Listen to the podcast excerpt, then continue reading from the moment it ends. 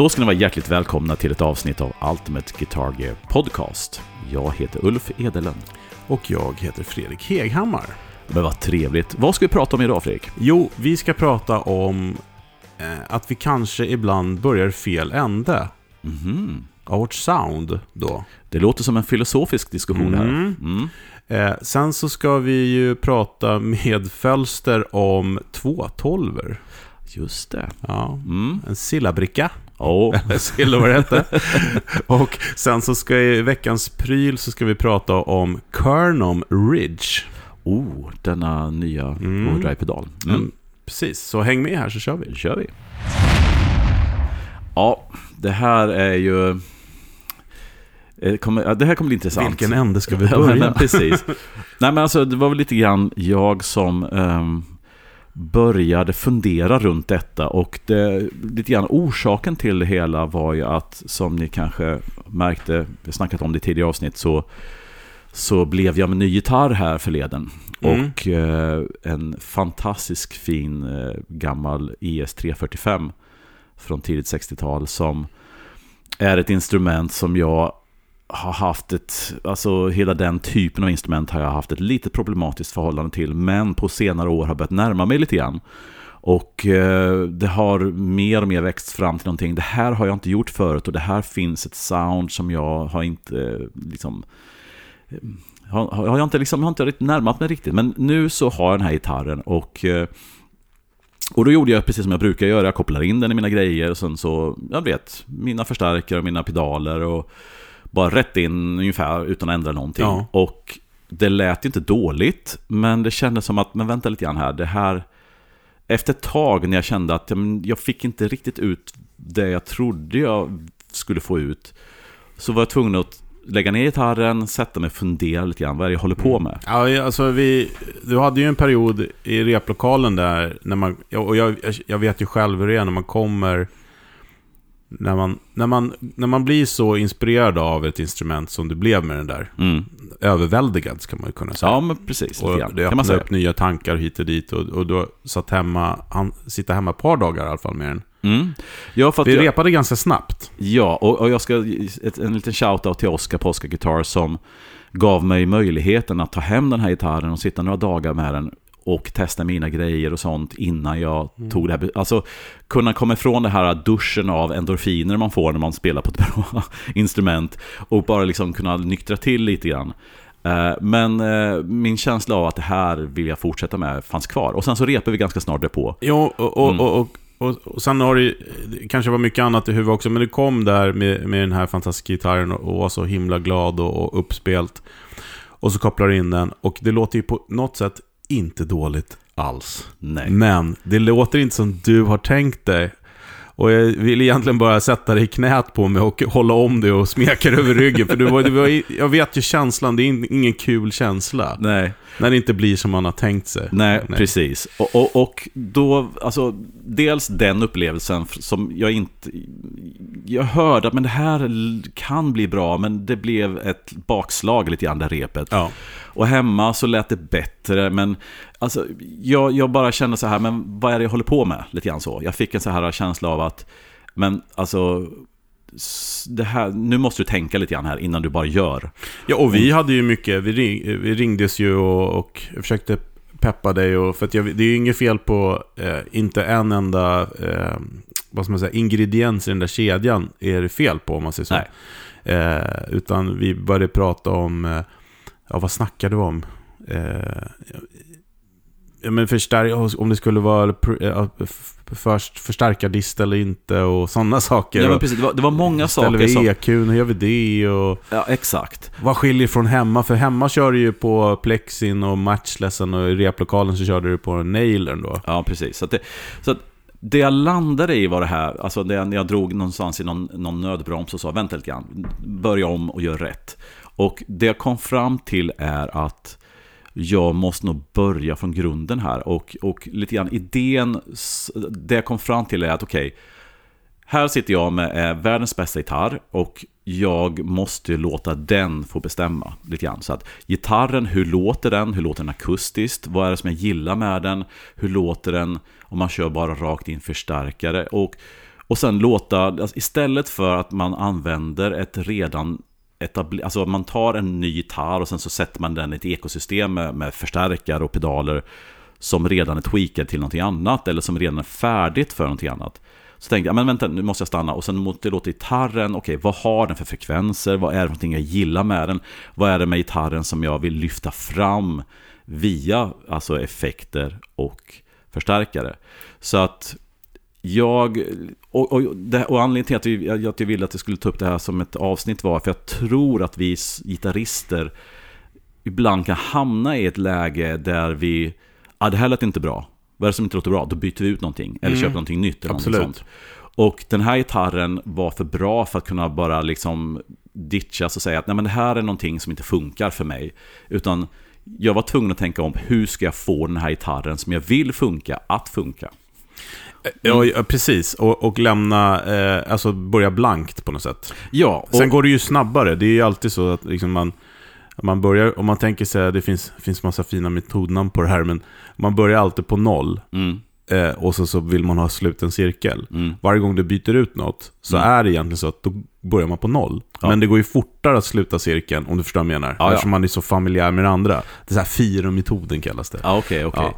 Okay. Ja. och, och, och, grejen är så att, att man har ju med åren skaffat sig erfarenheter och man har liksom ganska bra koll på vad man vill ha. Liksom så. Men, men, men eh, så det jag har börjat med nu är lite grann att låta gitarren och dess, det grejerna jag gillar med gitarren att, att eh, diktera lite grann. Så att låta, alltså vad vad är, okay, gitarren och sen så kör man den in, då har man oftast effekter, någon form av overdrive och så har man då modulationseffekter och sånt. Men framförallt overdriven är ju den ihop med gitarren, oavsett om man har overdrive på ett pedalbord i form av pedaler eller om man kör rätt in en förstärkare med overdrive. Det är ju där någonstans man sätter grundljudet. Det här med hur övertonerna, liksom, alltså övertonen i, för jag menar när man lägger till distorsion så gör man någonting med kompression och mycket med övertoner. Verkligen. Och det är den symbiosen mellan dist och gitarr som mycket av grundljudet ligger. För sen kan man ju lägga på jag använder ju delay oftast för att lyfta de här mm. övertonerna. Men de finns ju redan där, eller finns inte redan där. Ja, precis. Och sen mm. så kan man ju ha olika approacher till det. Det är två grejer jag egentligen tänkte ta upp. Det. För det första mm. jag sitter och tänker på är också den, den enes bröd är den andras död. Ja, ja. För att eh, hade du varit studiemusiker, då är det ju det här man vill åt. Man vill ju åt de här skillnaderna så att mm. man kan få olika ljud. För liksom när du spelar in och du målar en tavla helt enkelt med, mm. med ljudpaletter. Du behöver olika frekvenser. Mm. De behöver låta, inom citationstecken, dåligt, tunt, fett och magiskt. Alltså all, alla ja. de här ljuden behöver man. Och jag såg faktiskt ett, ett, eh, ett, ett eh, Bokovac-avsnitt häromdagen. Där han just tog upp det där med, de har du på att spela in en skiva, han och eh, Guthrie Trap. Mm. Det ser man ju verkligen fram emot. Ja, verkligen. Då hade de lagt någon gitarr som de liksom inte vart så bra, men det var ändå en väldigt bra tagning och de försökte liksom fixa till den här med runt omkring och hit och dit. Men mm.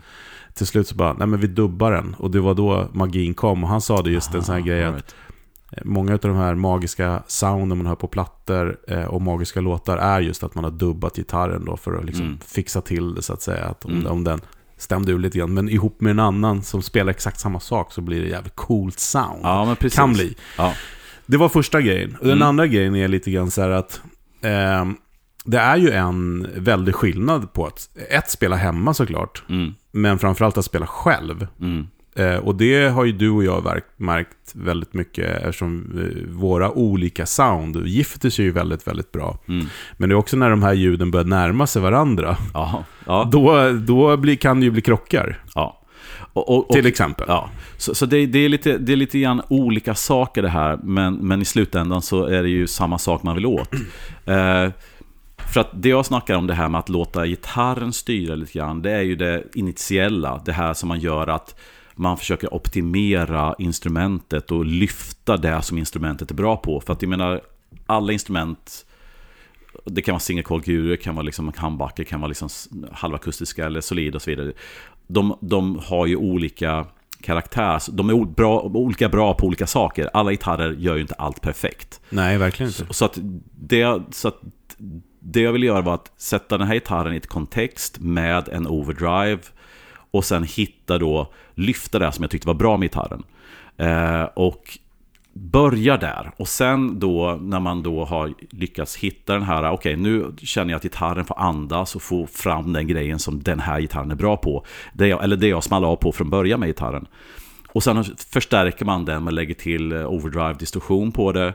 För sen när man lägger till delay och reverb eller andra grejer så, så är det egentligen både med, liksom med pricken över it på en redan en fundament lagt. Mm. Eh, och sen kommer ju nästa grej, att när man då är nöjd med hur den här grejen låter, då kommer ju nästa kill your darlings moment och det är just det som du säger.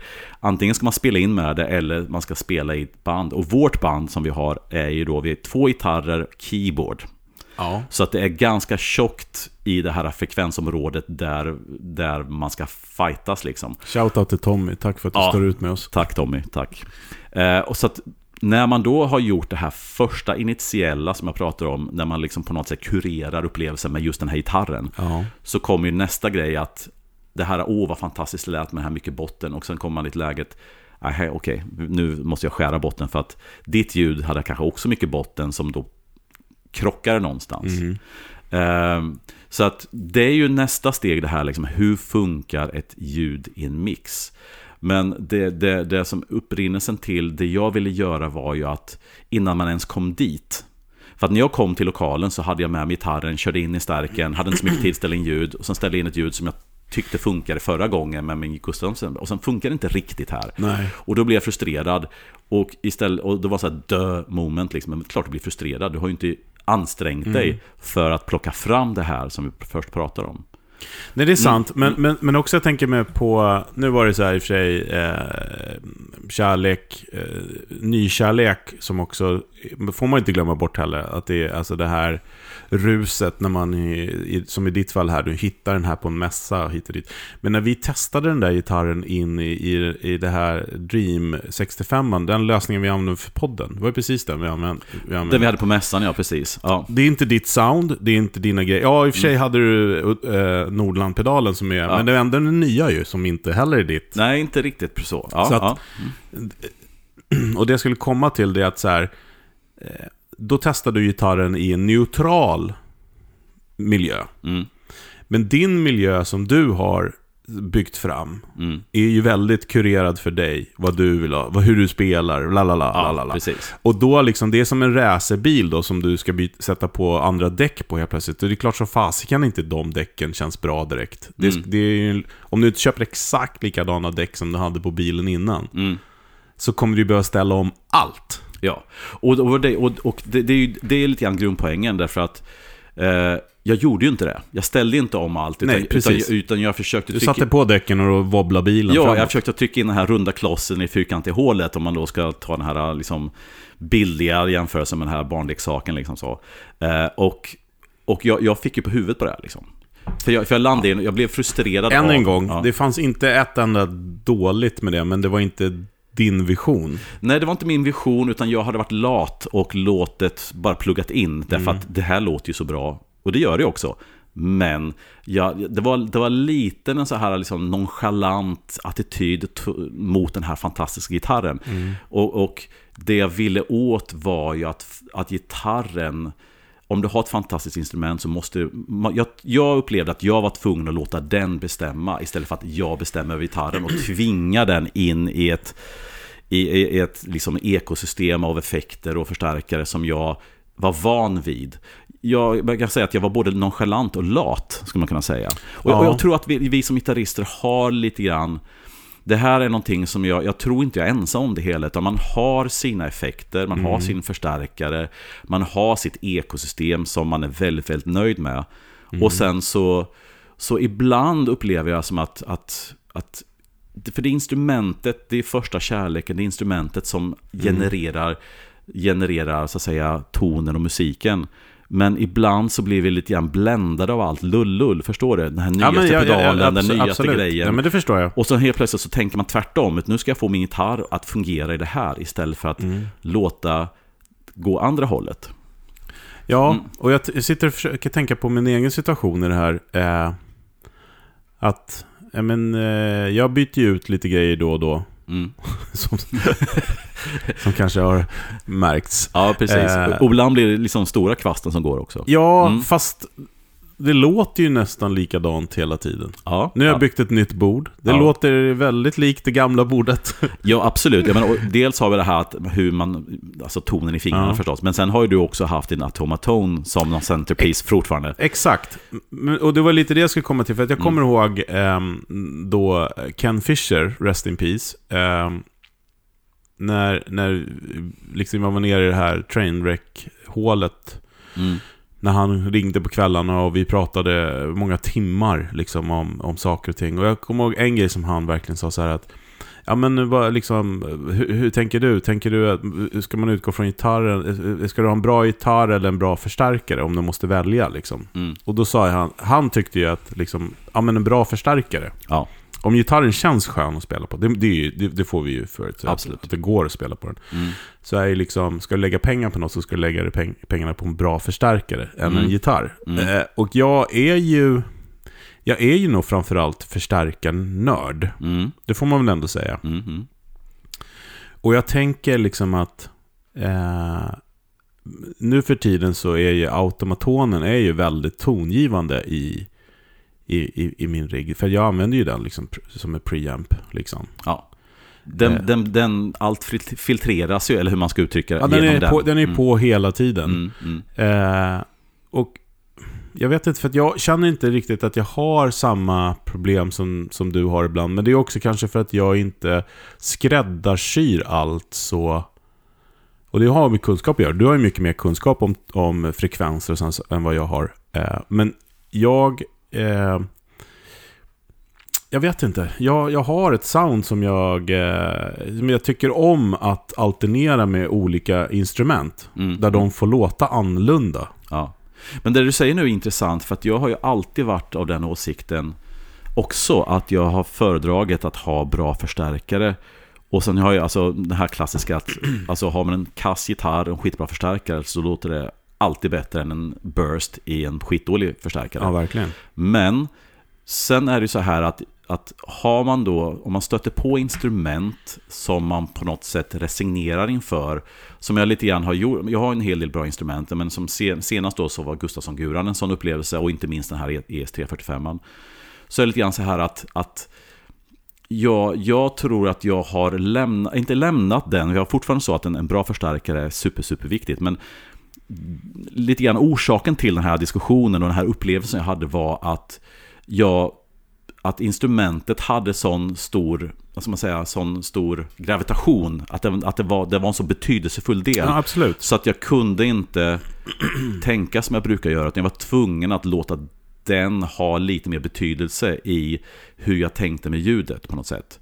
Och dels också för att en ES345 låter väldigt annorlunda. Hela liksom tonspektrat i den skiljer sig ganska mycket från min SG eller Gustafsson-guren eller någonting sånt. Ja, men absolut. För Så dina att- andra gitarrer har ju en röd tråd. Ja. Den här sticker ju ut utifrån dem. Alltså den har en, alltså man måste säga att den har en röd tråd också, men den- var så pass annorlunda så att, så att den, den, den orsakar den här krisen, jag ska säga. Så att jag har nog, jag ska inte säga att det ändrat, jag är fortfarande in, inriktningen att det här med förstärkare är viktigt, men gitarren måste fungera bättre ihop med mm, pedal och förstärkare än vad jag tid, tidigare har låtit den göra, så att säga. Jag vet inte om det låter flummigt, men... Ja, men lite flummigt Ja, låter det nog. ja. För jag tänker mig så här att, eh, jag, jag, jag förstår ju vad du menar och det här med vad ska man börja, liksom, ska, i vilken ände. Mm. Men har, vi, har du någon... Eh, något ljus i tunneln då för, för våra lyssnare och, och för mig? vad, vad, vad har du kommit på? Har du hittat liksom the secret sauce? Vad tycker du? Är det liksom så här... Ja, men eh, jag utgår från den här gitarren liksom och... Ja, alltså det, det jag... Eller ska du köpa en eh, Helix? ja, eller en superavancerad programmerbar EQ som man bara ställer in till olika... Eller du vet som Billy Gibbons, han har ju Ja. liksom Pearly Gates EQ oavsett han kör in i någonting. Nej, nej men alltså, det jag, det här är, jag har ju inte landat i något riktigt, utan det här är jag mitt i en process. Eh, men det, jag- det som har gjort mig lite nyfiken och som kommer ur den här frustrationen är att jag tänker inte vara lat på det sättet att jag låter saker och ting vara som de är, utan jag tänker att jag vill testa, alltså använd EQn på förstärkaren, använd Mm. EQn på pedaler, använd EQn och volymen på gitarren. Vad för det med sig? Vad hittar jag för ljud som, som, eh, som är viktiga? Utan att liksom bara vara lat och bara nu ställer jag in den här som jag brukar göra. Utan ja, men det lät ju inte bra. Ja, men vad gör jag då? Ja, men då måste jag ändra någonting. Alltså att våga ta ett steg tillbaka, våga mecka med saker för att lyfta fram någonting som jag hör finns där. Att förädla någonting, att tänka ett steg vidare liksom. Ja men absolut, jag, Mm. det ty- låter ju vettigt. Men eh, med, jag har ju, ser ju din rigg i huvudet då. då. Mm. Eh, hur tänker du det här mellan gitarrerna då? Alltså jag, Ska du stå på knä mellan låtarna och ändra all, alla... För, för att nu tar du Gustafsson-guran istället för ja. 345 Alltså, om man ska hårdra mitt resonemang så ja, men, men det, det handlar ju också om att hitta en, en, vad ska man säga, en kompromiss som funkar rent praktiskt. Ja, live i alla fall. Ja, men precis. Och, och eh, jag tror inte det handlar så mycket om att, att tweaka från låt till låt eller gitarr till gitarr. Det tror jag det handlar om mer att, att hitta, att, att, att, att, att hur ska jag uttrycka det? Nej men alltså att, att till viss del kanske ändra lite grann från låt till låt, eller åtminstone från gitarr till gitarr. Att kanske våga ställa in EQn på stärken lite annorlunda och ändra pedalen lite annorlunda för att nu kommer då ett annat ljud. Och för att optimera, och det är ganska enkelt att göra det. Om man, alltså man byter inte gitarr, jag byter inte gitarr än kanske, jag byter gitarr ofta men jag har bara mellan två gitarrer, så det är två inställningar egentligen. Ja. Frågar du bandet så skulle du behöva byta oftare. Ja, eller hur? Alla precis. stämningar. För jag stämmer om mycket. För att det, ja, precis. Robot tuners kanske? Ja, faktiskt. Det är nästa steg. Nej, men så att, så att jag tror att jag tror inte det handlar om att jag ska vara 100-100% optimerad och nöjd för varje enskilt tillfälle. Därför att det handlar om att hitta ett ratio med att det ska vara praktiskt. Ja. Men jag tror att det handlar om att jag måste höja min bekvämlighetsribba lite grann och våga göra Våga saker. testa nytt. Precis. Och kanske liksom ha, låt oss säga en annan overdrive på, eller på bordet som passar bättre till den här. Det kanske är så att alltså, de jag har inte riktigt gifter sig med den gitarren som jag tänkte använda mycket. Då måste jag kunna våga byta ut den, eller ändra inställningar. Men jag jag har två grejer som jag skulle vilja tillägga till det utifrån Mm. mitt perspektiv. Det Yes. är väl liksom tid såklart, Ja. att lära känna Mm. sina instrument. Och om man tänker sig just eh, de här två som jag har nämnt nu, både Gustafssonen och eh, 345 Mm. har ju... Eh, det är en setup, det är mikrofoner som är väldigt... Man kan vara väldigt experimentell. Mm. Bara genom att sätta volymen och tonen i olika lägen och, och hit och dit. Och dessutom på 345 har du ju eh, Veritone. Varitonen Ja. också. Ja. Så att, att, att, att ge sig tid att hitta sound. Men det jag har också lärt mig väldigt mycket, det är att jag måste ibland ta ett steg tillbaks och observera. Mm. För att, eh, ja, men, eh, till exempel den här eh, Gustafsson-gitarren som jag hade förut, Mm. Fullerton, Just det. som satt då en eh, telemick i bak. Den var Corina, Mm. hela gitarren som var nytt för mig. Mm. Eh, Filtertron i hals va? exakt. Ja. Och den där filtertonen halsen, jag vart aldrig riktigt kompis med den. Jag tyckte att den var för basig och hit och dit. Mm. Men varje gång någon annan spelar på den så lät den inte alls basigt. ja. Så att för min del så handlade det om att jag behövde, jag behövde liksom observera och ta in och få ett förtroende i hur det lät. För Mm. det är inte, ibland så kan det ju vara liksom en upplevelsen är inte samma som verkligheten. Nej, nej men precis. Eh, och, Där, det är ju liksom, där har du lite grann en, Ja. eh, kruxet liksom. Precis. Mm. F- Ett, man kanske föreställer sig, man har fördomar, man är biased liksom och, och sådana saker. Men framförallt hur man upplever det. Och jag upplevde ju den micken då som basig, lite för flubbig för min, för min smak. Men den var ju inte det. Nej. Och när jag då vart trygg i det, Mm. så spelade jag ju på den på ett annat sätt. Ja. Förstår du vad jag menar? Ja. Och jag, gjorde, jag ändrade inte någonting. Jag Nej. bara liksom vart trygg. Ja. Och, och, och- en del som vill komma till är också det här konsumtionsmönstret vi har. Liksom, och eh, som, som vi har pratat om lite grann ibland. Det här med att ibland så är det nästan att vi hittar en ursäkt för att inte tycka om någonting så vi kan köpa någonting nytt.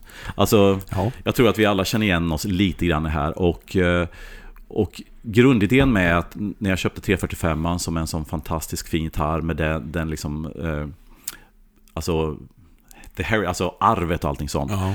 så kunde jag inte bara ditcha. Så att, och det du beskriver nu med den här filtronmicken och här guran är att, att Men ge det en chans istället för att hitta, okej okay, man lyfter blicken, okej okay, det finns nästa längre fram, den, nästa famn att hamna i för att det här inte riktigt funkar. Ja. Så kanske man ska jobba där man står, okej okay, vad är det för någonting? Jag, jag, vet att det här kommer funka om jag ger det tid. Och jag, om du kommer ihåg så var det så här när jag liksom gav mig in i Les Paul-träsket för en herrans massa år.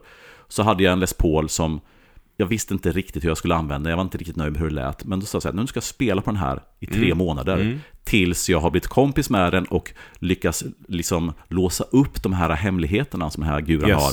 Och när jag väl hade gjort det, så, ah, okej, okay, nu förstår jag vad det här är. Nu förstår jag Les Paulen och nu förstår jag hur jag ska använda den. Och det är den grejen som jag tror min ursprungsdiskussion landade i är att när jag har ett instrument som jag uppskattar så mycket så kräver den att jag gör det som du säger, att ta ett steg tillbaka, hitta grejen. Vad är det ja. som jag kan använda det här till som är så fantastiskt istället för att bara gå vidare så att säga. Och, och då krävs det liksom att man ger det tid, man ger det tanke, man vänder på lite stenar, man kanske dödar lite, li, lite heliga kor som man mm. har haft. Bara för att komma framåt så att säga.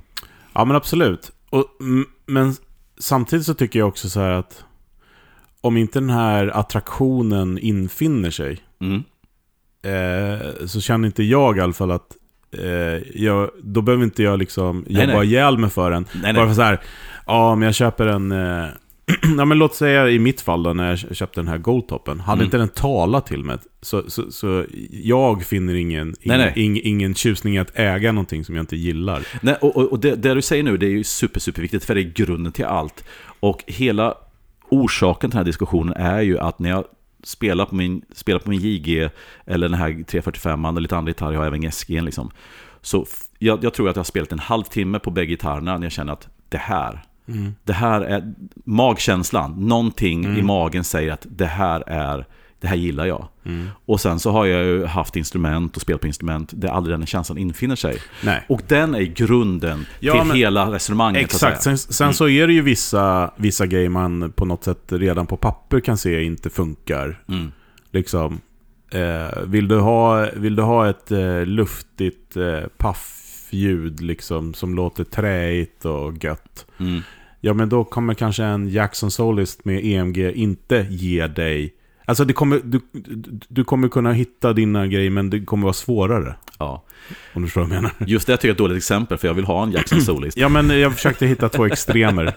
ja, nej men alltså absolut. Ja, men, alltså, men samtidigt är det också så här att en del av det som jag har hållit på med i sista tiden är ju att låta instrumentet komma till mig. Så det skulle mycket väl kunna vara så att en Jackson Solist med MG-mickar och Floyd eller någonting kommer till mig och sen ja. hittar jag någonting. Fan, det här ja. fanns någonting som talade till mm. mig. Men det är klart att det inte är samma ursprungsinriktning som en, en gammal paffgura har.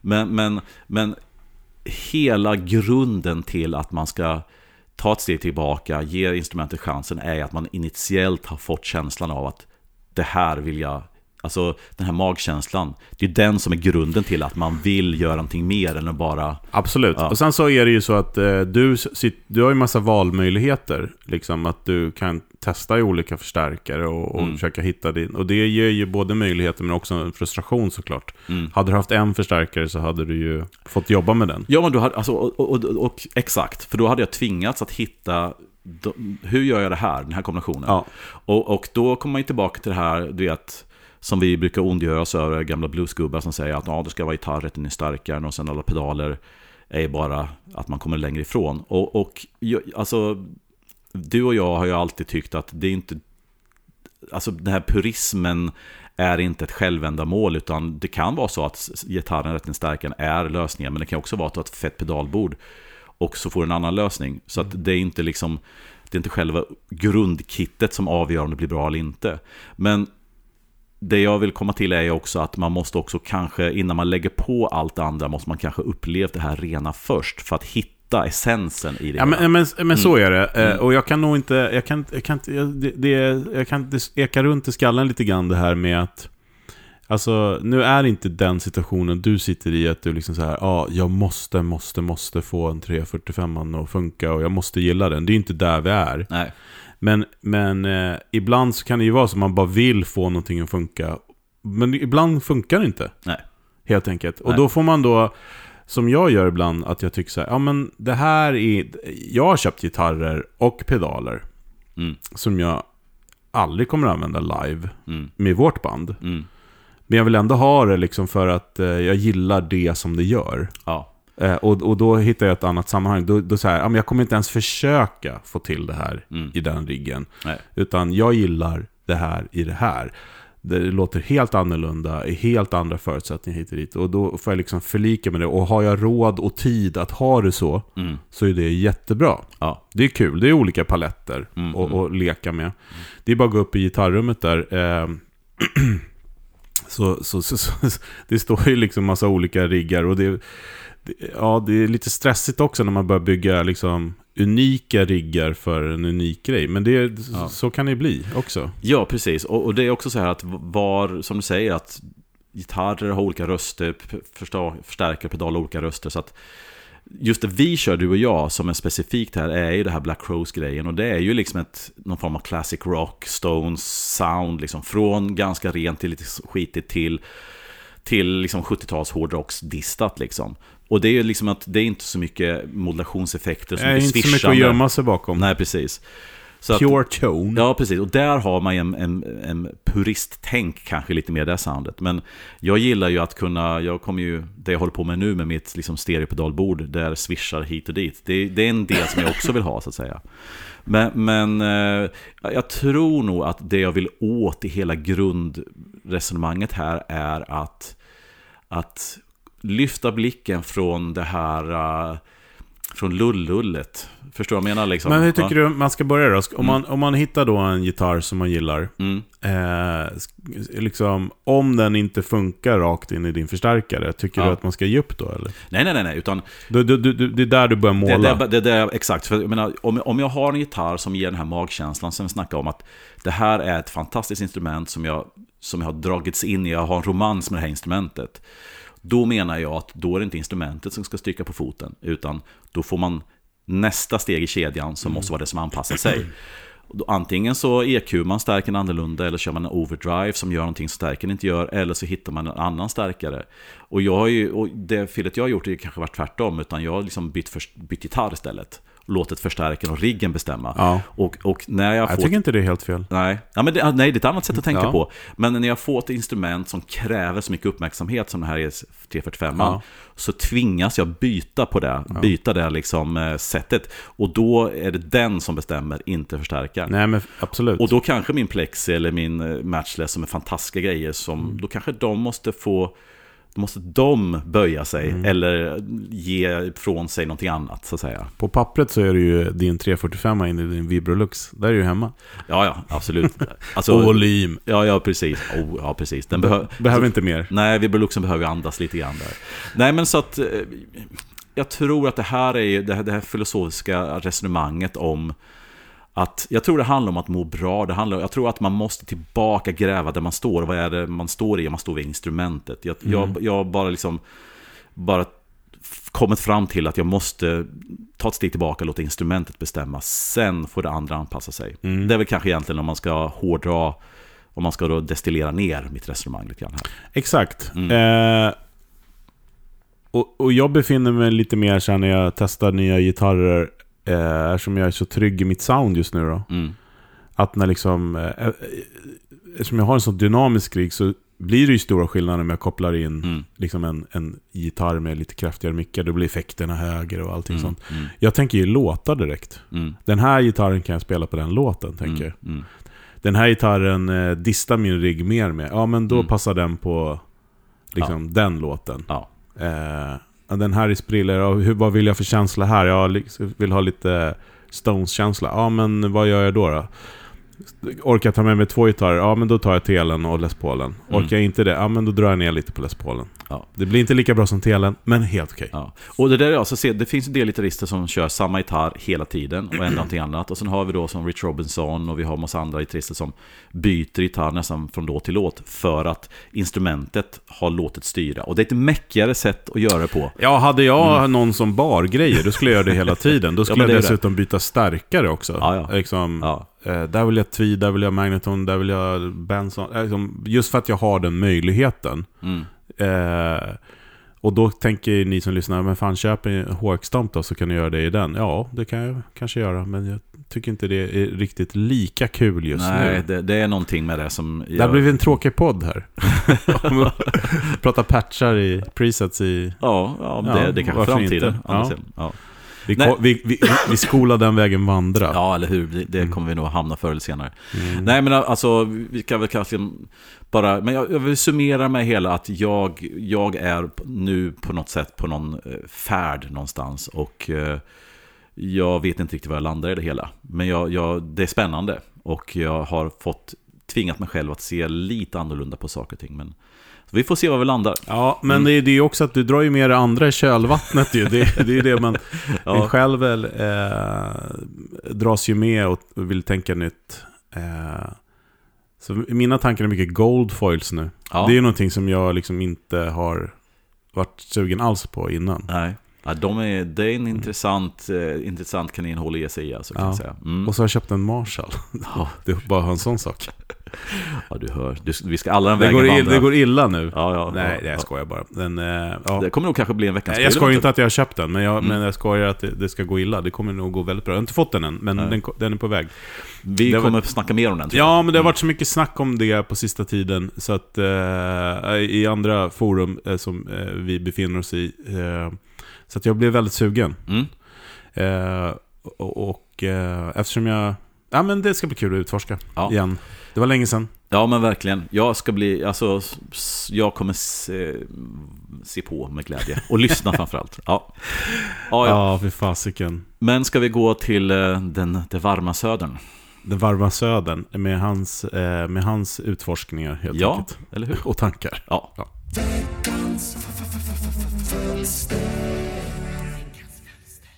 Sådär ja. Välkomna till veckans fölster. Jag har köpt tillbaks min gamla 212. En brittisk sillalåda. Som jag köpte till min Satellite-topp jag hade. Och ja, Silla bygger fantastiskt fina lådor. Eh, man kan välja det mesta själv. Det är liksom, ja men det är väl en custom shop kan man kalla det då. Man väljer vad man ska ha för Tolex, eh, högtalare. Ja, men man kan verkligen välja det mesta och ha, det de inte har på hemsidan kan de fixa ändå. Eh, och den köpte jag före Brexit, så det var rätt enkelt alltihopa också.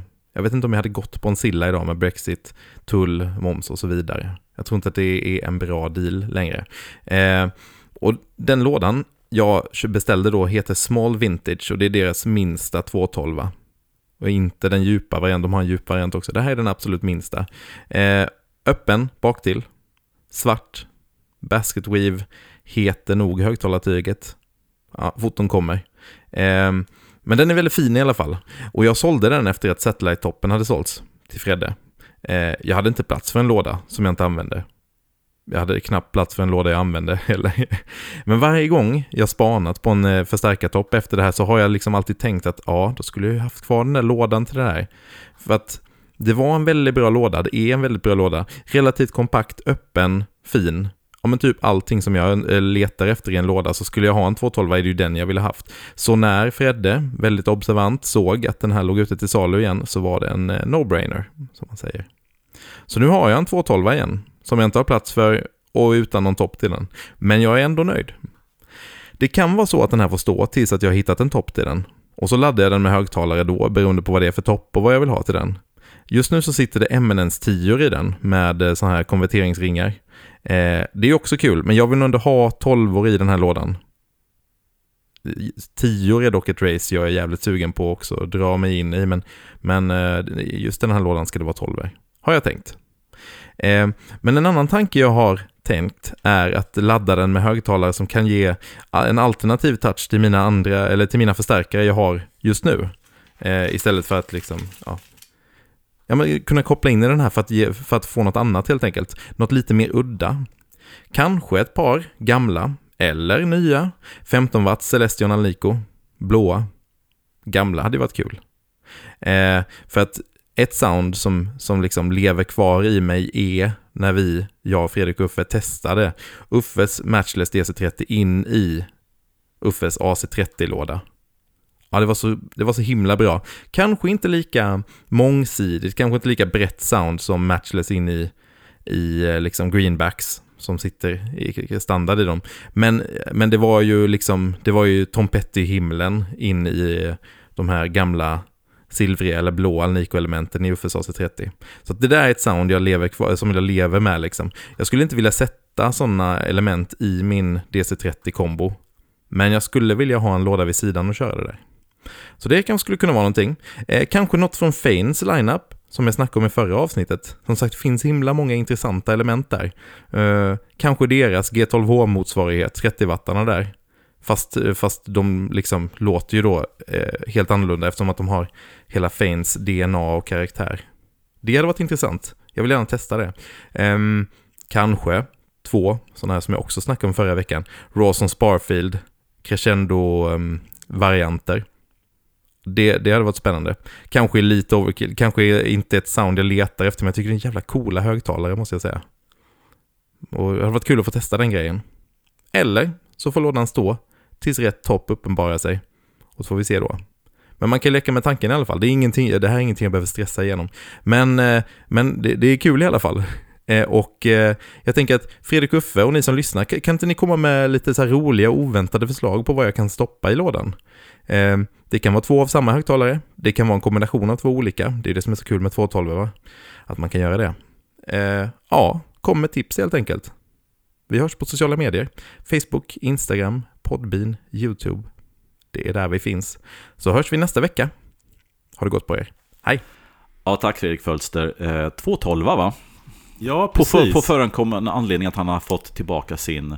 Sillbricka. Sillbricka, precis. Silla Cabs. Ja. Väldigt bra tycker jag lådor. Ja, alltså jag har spelat på några och ja, men det, väldigt det var väldigt nära att du köpte en. Ja, ja var väldigt nära. Jag, väldigt nära att jag beställde en och sen så beställde jag en 212 från eh, Olsson istället som jag är väldigt nöjd med. Mm. Och jag har ju haft det så här magiskt eh, magisk upplevelse just med eh, Fölsters 212. Mm. Eh, det var ju när jag var nere och eh, testade i hans eh, maltlager. Med den här fantastiska ambiensen. ja. ja. Kallt, kallt om fingrarna men eh, ja, bra ljud. Det var mm. väldigt bra ljud. Eh, det var inte så lågt ljud. Nej, nej, nej, nej, nej precis. och det var väldigt gött.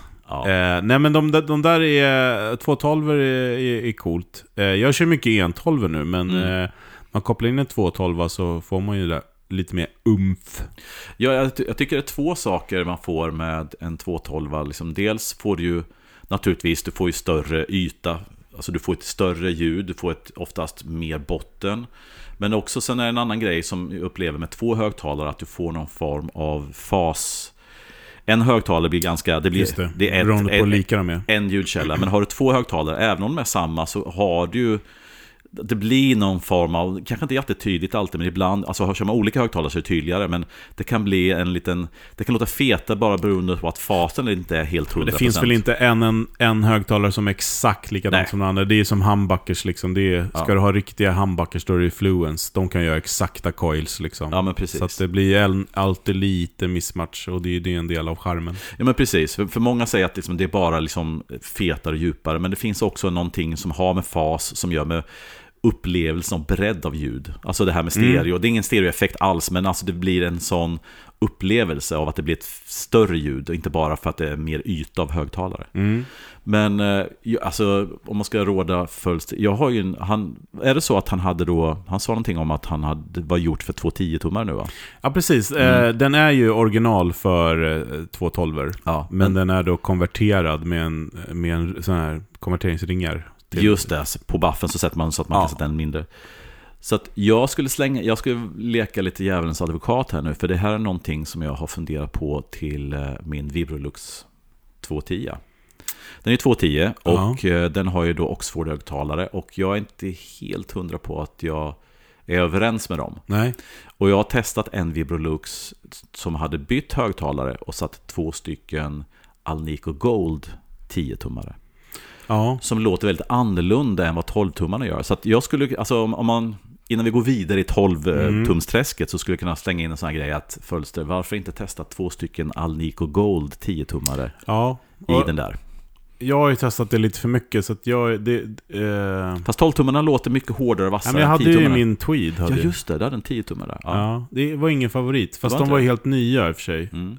Eh, jag tycker ju eh, Greenbacks 10 låter fantastiskt bra. ja, det gör de också. Absolut. Eh, inspelade gamla Vintage 30. Låter Mm. jättebra, då har jag min Tweed. Mm. Men eh, om man vill... Eh, alltså en, också en sån här upplevelse med en gitarrlåda som jag aldrig kommer glömma. Det var ju en, en Marshall 212 med McKinsey-högtalare i. Just det. Eh, och det är någonting som jag inte riktigt kan släppa. Eh, om man nu säger, ja men de är säkert jättesvåra att få tag på. Och jag kommer inte ihåg vilken modell, men det kanske, kanske inte finns så många gitarrmodeller McKinsey, jag vet Jag undrar inte. om inte, för jag läste på, alltså, att- var det inte Fane som tog över McKinsey och Ooh, tillverkade, att det var under Fane eh, förra avsnittet. Ja, eller hur? Så kan det vara. Ja, Eh, nej men det skulle jag, alltså om man nu vill ge sig ut på en jakt. ja precis. Eh, en, ett annat element, det var... Jag vet inte riktigt vad det var, men jag hade så här Sims Watts-lådor. Mm. Det, det, var säkert, det var säkert Celestion, jag vet inte. Men det, eh, det var ju... Kan ha varit Fane också faktiskt. Det var nog fan kanske Feiner. De var svarta. Mm. Det var keramiska i alla fall. Mm, mm. Det var inte Alnico. Men sen så vet jag ju, jag menar det har väl inte undgått någon att, att eh, mannen från Söder är, är lite inne på gamla eh, Alnico-högtalare. Ja, alltså att hitta ett par gamla grå eller blå Exakt. och köra i där.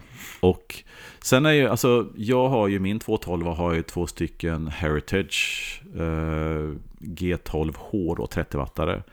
De här nyproducerade. Inte de som heter Anniversary utan de som satt i Hard Handwired-serien, alltså som ser ut som gamla Greenbacks.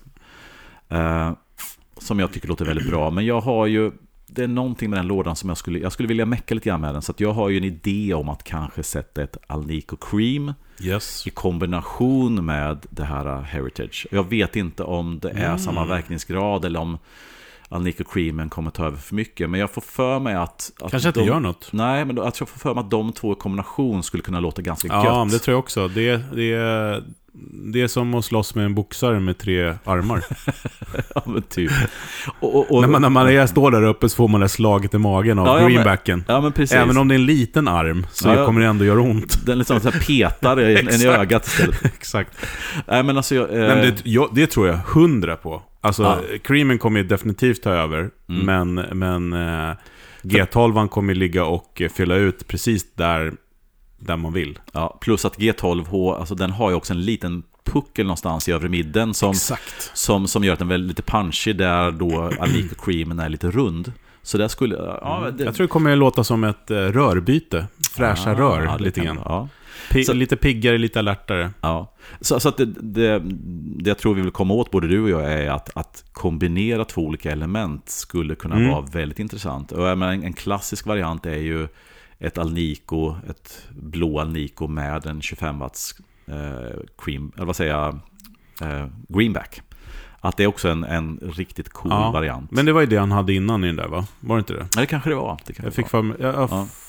för mig. Eller var det creamback? Ja, skitsamma. var. Mm. Eh, men vad skulle jag säga? Ja, men M&M's högtalarna ska man inte heller förakta, höll jag på att säga. Det, det kan man, de har så himla mycket. Jag tycker det är så svårt där. För att Ja. det, det är så här, man blir bara åh. Och sen gör de massvis med OEM åt andra också. som- ja, men så ja. det blir så här, när jag går in på M&M's och kollar. M&M, M&M, M&M's heter Ja, det. M&M's, ja. Det låter som jag säger något annat. Eh, men i alla fall, eh, det, det- det blir lite grann som, eh, som du vet när, när McDonalds är, ja men nu, nu kan ni välja vad ni vill i menyer. Mm. Ah, fan vad grymt. Ja men då tar jag en Big Mac, en mellan pommes frites och en me- mellanläsk. Det vill säga Big Mac Company. Ja, ja, ja, precis. Men. Så att det blir lite så när man går in och kollar. Men, ja, vad ska jag ha då? Ja, men, eh, något som låter som Alnico Blue eller något som låter som en greenback. Ja. Alltså förstår du? Ja. Man, man är ju så jävla smalsynt där. Ja.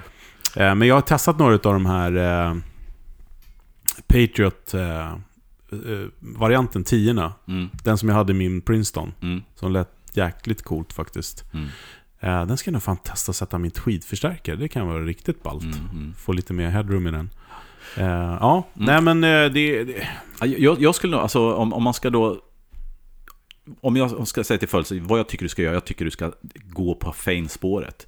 Hitta de här äh, de här crescendo-varianterna som... Men eh, tänker du, tänk på starkarna. Han har en Swart och en eh, Matchless. Ska Ja, du ja. spela Matchless i Fainsen då? Ja, absolut. Ja, varför inte? Ja, Ja. Det, Och jag menar, testa det. För jag menar, allt andra som vi har nämnt är upptrampad mark. Det är liksom... Han har testat dem, vi har testat dem, alla andra har testat dem. Men att ge sig in på det här, det som är lite grann från förra avsnittet, att bara för att jag är där kanske, som jag säger det, men jag skulle, jag skulle tycka det var coolt om han gav sig in och testade lite olika feins. lägger vi JBL och E- EV åt sidan. Just nu va?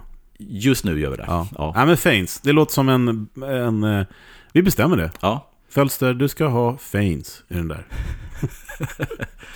Hör nu vad vi För, säger. för vi vill testa. Ja, precis. Vi är nyfikna. Ja, Ja, ja, men testa. Vi- vet ju också att du är nyfiken på Fein, så att eh, jag tycker Ja. vi kör, kör på det. vi kör på det helt Ja. enkelt. Bra. Ja. Men du, eh, ska vi köra veckans pryl? Vi kör veckans pryl. Mm. Kom här. Veckans pryl. Yes, veckans pryl då, Fredrik. Då eh, får du prata lite grann om Ja, detta. men vi ska prata om den här overdrive-pedalen från Kernom. De är fransmän vad jag har förstått. Mhm. Eh, och den heter Ridge och ser ut som en, en sån här Stormtrooper eh, vit hjälm. Ja, men grann. precis. Som en blandning av en eh, bakelse och en stormtrooper. Ja, precis. Det som är coolt med den här då är att den har ju olika clip mode, den har eh, volym, eh, den har mid, Mm. den har post-tone, pre-tone. Mm. Och så har den där mode-knappen då, som, Mm. som vi ska prata lite grann om, och drive. Yes. Den har också midi.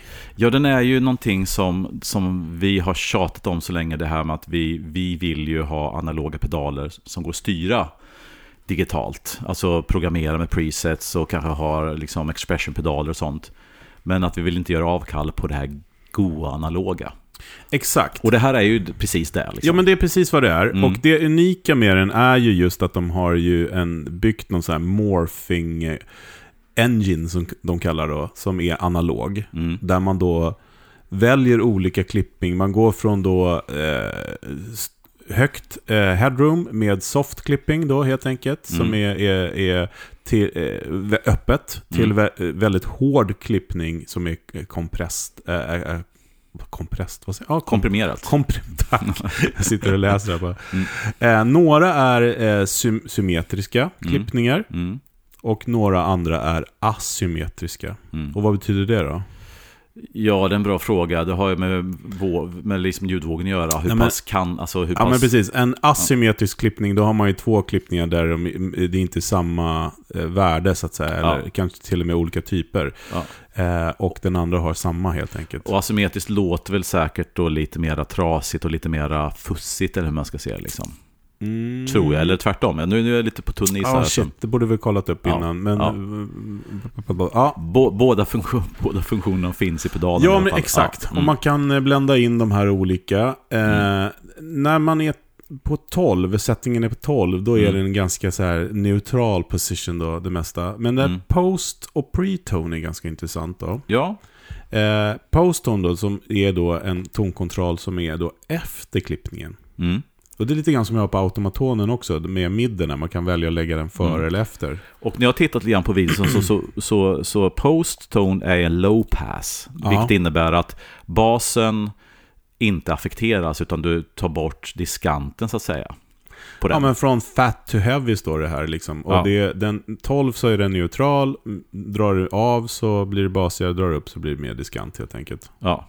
Och båda är ju samma, fast ena är då innan. preton är e då innan och turn left för more body, turn right for more sparkle. Fast pre-tone upplever jag som high pass. Att, att, du, att, att diskanten är sig lik men att du jobbar med basen medan då post-tone är low pass. Att du jobbar mer med diskanten där, som jag upplever det. När man Mm. lyssnar på det. De, de uttrycker ju inte så, utan de använder de orden du säger. Men Ja, om man lyssnar på hur det låter när de skruvar på det så låter det som ett high pass eller low pass filter. Fast de ligger innan och efter disten. yes. Jag förstår vad du menar. Ja. Eh, men eh, det är ju inte det.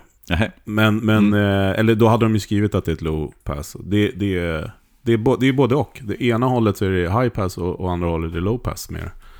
Ja, ja, det är vi möjligt. lyssnar. Ja. Eh, och sen så har den då också den mid-kontrollen, är precis likadant. No, rakt upp så är den neutral och sen så kan du då skopa Mm. eller lägga till. Mm. Skopa eller puncha. Japp. Eh, vad Och, har vi och, den, mer? är- och den, är ganska, kr- den är ganska effektiv. Som den bör, som sig bör på en gitarrpedal. Alltså midkontrollen är väl lite grann den nyckeln känns som lite grann att det är. Ja, Mm. den, har, den är mono, in, ut. Eh, men den har också expressionspedal där du kan välja vad du vill Mm. Påverka. Ganska häftigt, tycker jag. Mm. Du kan, du kan morfa mellan två presets till exempel. Och sånt. Exakt. Ja. Eh, och den har midi då. Eh, där det är väl full midi control change, ja precis. Mm. Det är skitcoolt ju.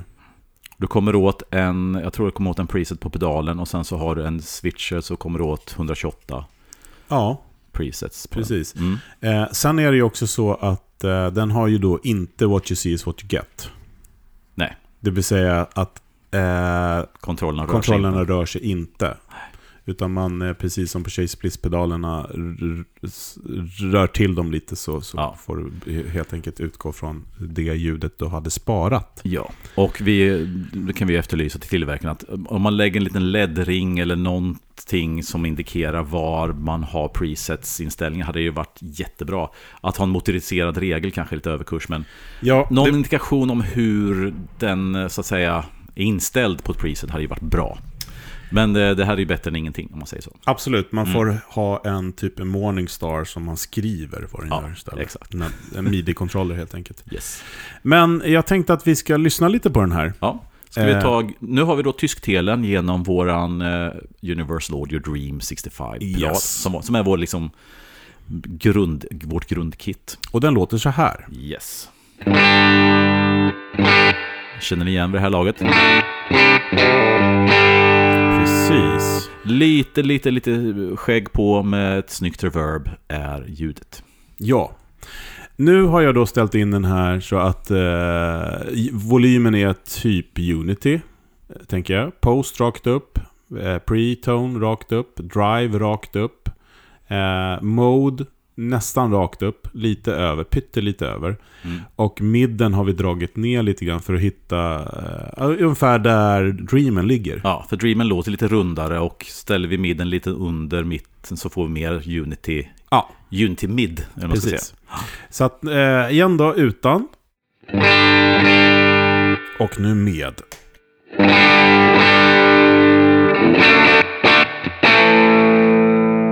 Mm. Alltså det låter ungefär likadant fast liten... Transparent overdrive. Ja, men precis. Och sen en liten mid-punch där känns som. Hur tycker du det känns? Jag tycker det känns bra. Alltså, Svarar bra, eller hur? Svarar bra och Ja. har skönt anslag. Det här låter, om inte jag minns helt fel, var det inte så att när Mode står rakt upp så var det lite så här TS9 eller Tube Screamer. Jag tycker mig höra lite grann den lilla mid-poken där liksom det, i det, den. det kan vara så faktiskt. Mm. Eh, jag ska kolla, jag har lite så här... Vad kallas den här? Ja, men precis. Ja, men det ska det nog vara. Åt eh, Mm. nå- någon färgglad pedal, står det. Ja, precis. Om, om du stänger av en gång så kan vi bara Ja. ta ett... Och sen en gång. Visst hör man lite grann eh, Det den färgglada gröna pedalen titta fram lite grann där. Precis. Mm. Eh, jag kan göra en annan inställning där som det kallas då för Transparent Overdrive. Eh, då åker volymen upp lite grann så att midden på noll. Den där moden går ditåt.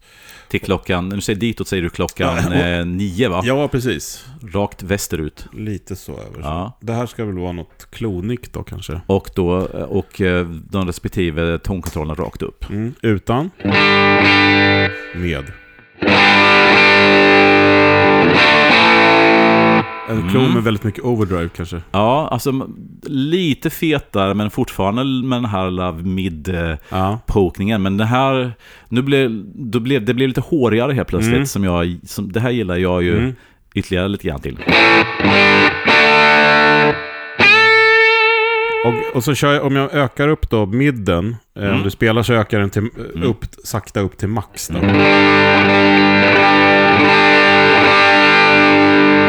Det är en snygg mid, för Ja. att den blir inte honkig utan den blir bara hårigare. Ni, ni hör konstiga, Nu, konstiga nu uttryck. är jag ju liksom klockan eh, tre då. Nej, Ja, ja Jo. två, två, tre någonstans Två, tre, är midden ja. på.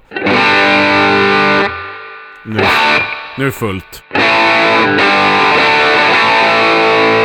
Gå tillbaks till 12. Den pushar på bra. Ja. Så kan man skopa då och ta fullt åt andra hållet. Nu är ingen mid alls då. Mm. Ja, alltså en jättebra midkontroll. Ja. För att eh, de, extrema, de extrema hållen eh, är fortfarande musikaliska. Absolut, det, det blir inte helt oanvändbart som det ibland kan vara. Superbra midkontroll måste jag säga. Men om vi, nu, den här mode då, klippningen. Mm. Om jag Mm. börjar på noll på den, då låter det så här. Mm. Och så går jag lite upp. Fortsätter.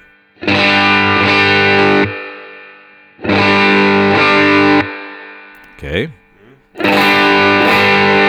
Nu är vi 12. Mm. Lite över. Det där är mitt favoritljud. D- Nu är vi klockan ett någonstans Ja. på, på den. Det börjar bli fussigt här. Just det, nu är vi på klockan tre, fyra någonstans. Ja. Nu är det fullt. Det är ganska tjockt och Ja. mättat. Då är nästan uppe på eh, Ja, och fusskvaliteter. så liksom. dra upp driven till max där på det här. Ja.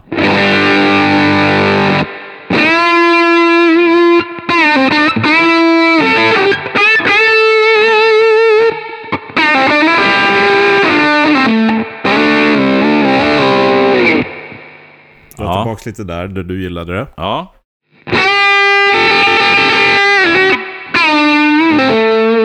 Ska vi testa den här, den här post-tone då? Mm. Nu är den ju neutral, men jag kommer först gå dra av den helt. Låter så här. Mm. Toppen försvinner. Ja, och nu helt åt andra hållet då. Mm. Precis. Så att här kan man ju verkligen så här. Jag tycker i och för sig att det låter väldigt bra neutralt. Det är beroende på gitarr. Men Ja. kanske Ja, att, vi, vi, om du spelar nu när den är neutral då, rakt Mm. upp. Lägger till lite botten här nu då. men, mm. Bara lite så. Så tar vi pre-tone då. Mm. Rakt, eh, helt av. Eller helt åt vänster menar jag. Mm. Mycket botten. Mm. Mm. Helt åt, åt höger. Mm. Och ställer den lite sådär. Alltså med lite fem över där någonstans. Så man skär botten men behåller toppen Mm. lite grann. Ja, jättebra Kanske ljud. backa lite på driven. Ja. Och vi har då mode-switchen på cirka klockan ett. Som man är i det här eh, området som jag gill, gillar. Ja. Liksom. Mm.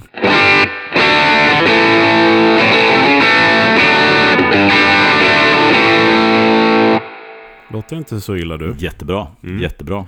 Men just det här kunna gå mellan, äh, mellan liksom det här soundet då om du spelar igen. Mm.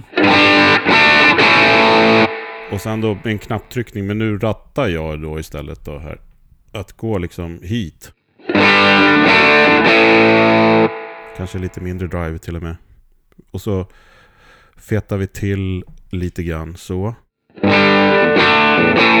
Lite för mycket kanske. Topp, lite topp på det.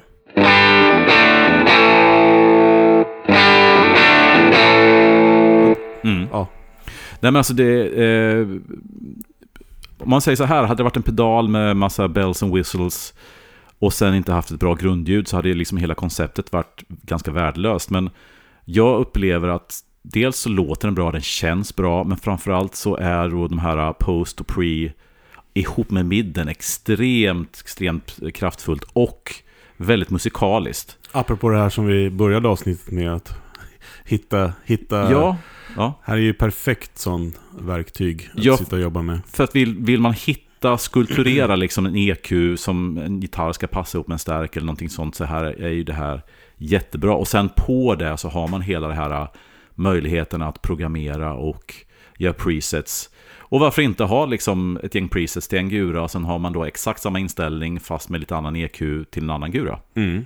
Alltså det som vi snackade om, du, du skojar lite grann om att man måste sluta med att man har en helix. Det här är ju det bästa bägge världar på något Ja sätt. men framförallt det där post och pre-tone. Ja, Det, det, det, det vet jag, det använder jag ju själv på automatonen, den här midden, var jag lägger den liksom och hur jag kan justera den. Eh, nu gör inte jag det mellan olika gitarrer för jag vill ha skillnaderna, men jag skulle Mm. kunna verkligen eh, liksom, och, och, och, och skulle du dessutom lägga det på en expression, då, då, då kan du ju liksom ja. verkligen tailor in Mm. liksom. Nej men just det att hur mycket bas, hur mycket diskant och sen en, en, en självständig mid. Nej men Mm. det, Eh, mycket imponerad, måste Mm. jag säga. Mm. Kernum Ridge. Ja, starkt rekommenderad. Alltså det här är Ja. en svinbra pedal. Och eh, vi eh, väntar ju på att få testa deras fuss som har samma Ah. koncept. Den senapsgula. Ja, det ska bli väldigt kul eh, faktiskt. Eh, de håller fortfarande på och bygger dem, så att eh, vi fick eh, den här på låns emellan, Mm, mm. helt enkelt. Eh, mycket spännande. Jag har sett att det är några, jag vet att det är några av våra lyssnare som har haft den här redan. Mm. Eh, och, och jag säger just har haft. Eh, och det ska vara spännande att veta varför de har gått vidare, några av dem. Mm. Mm. Eh, helt enkelt. Är det för mycket möjligheter kanske? Ja, ja men, ge, Det är inte en kurerad upplevelse. Nej, men snacka lite grann. Ge oss lite så här, uh, feedback i sociala medier. Ni som har testat den här, har eller har haft den, vad uh, var det ni gillade och vad det som gjorde att ni kanske till slut inte behöll den? Uh, coolt. Ja, den har midi in och ut, ska Ja. jag säga. Det är väldigt bra. Och det är mini-TRS va? Ja, Mm. Ja, men eh, vi, vi säger så för idag helt Ja. enkelt. Eh, på återseende. Ja men verkligen. Ha det gött. Hej! Hej då.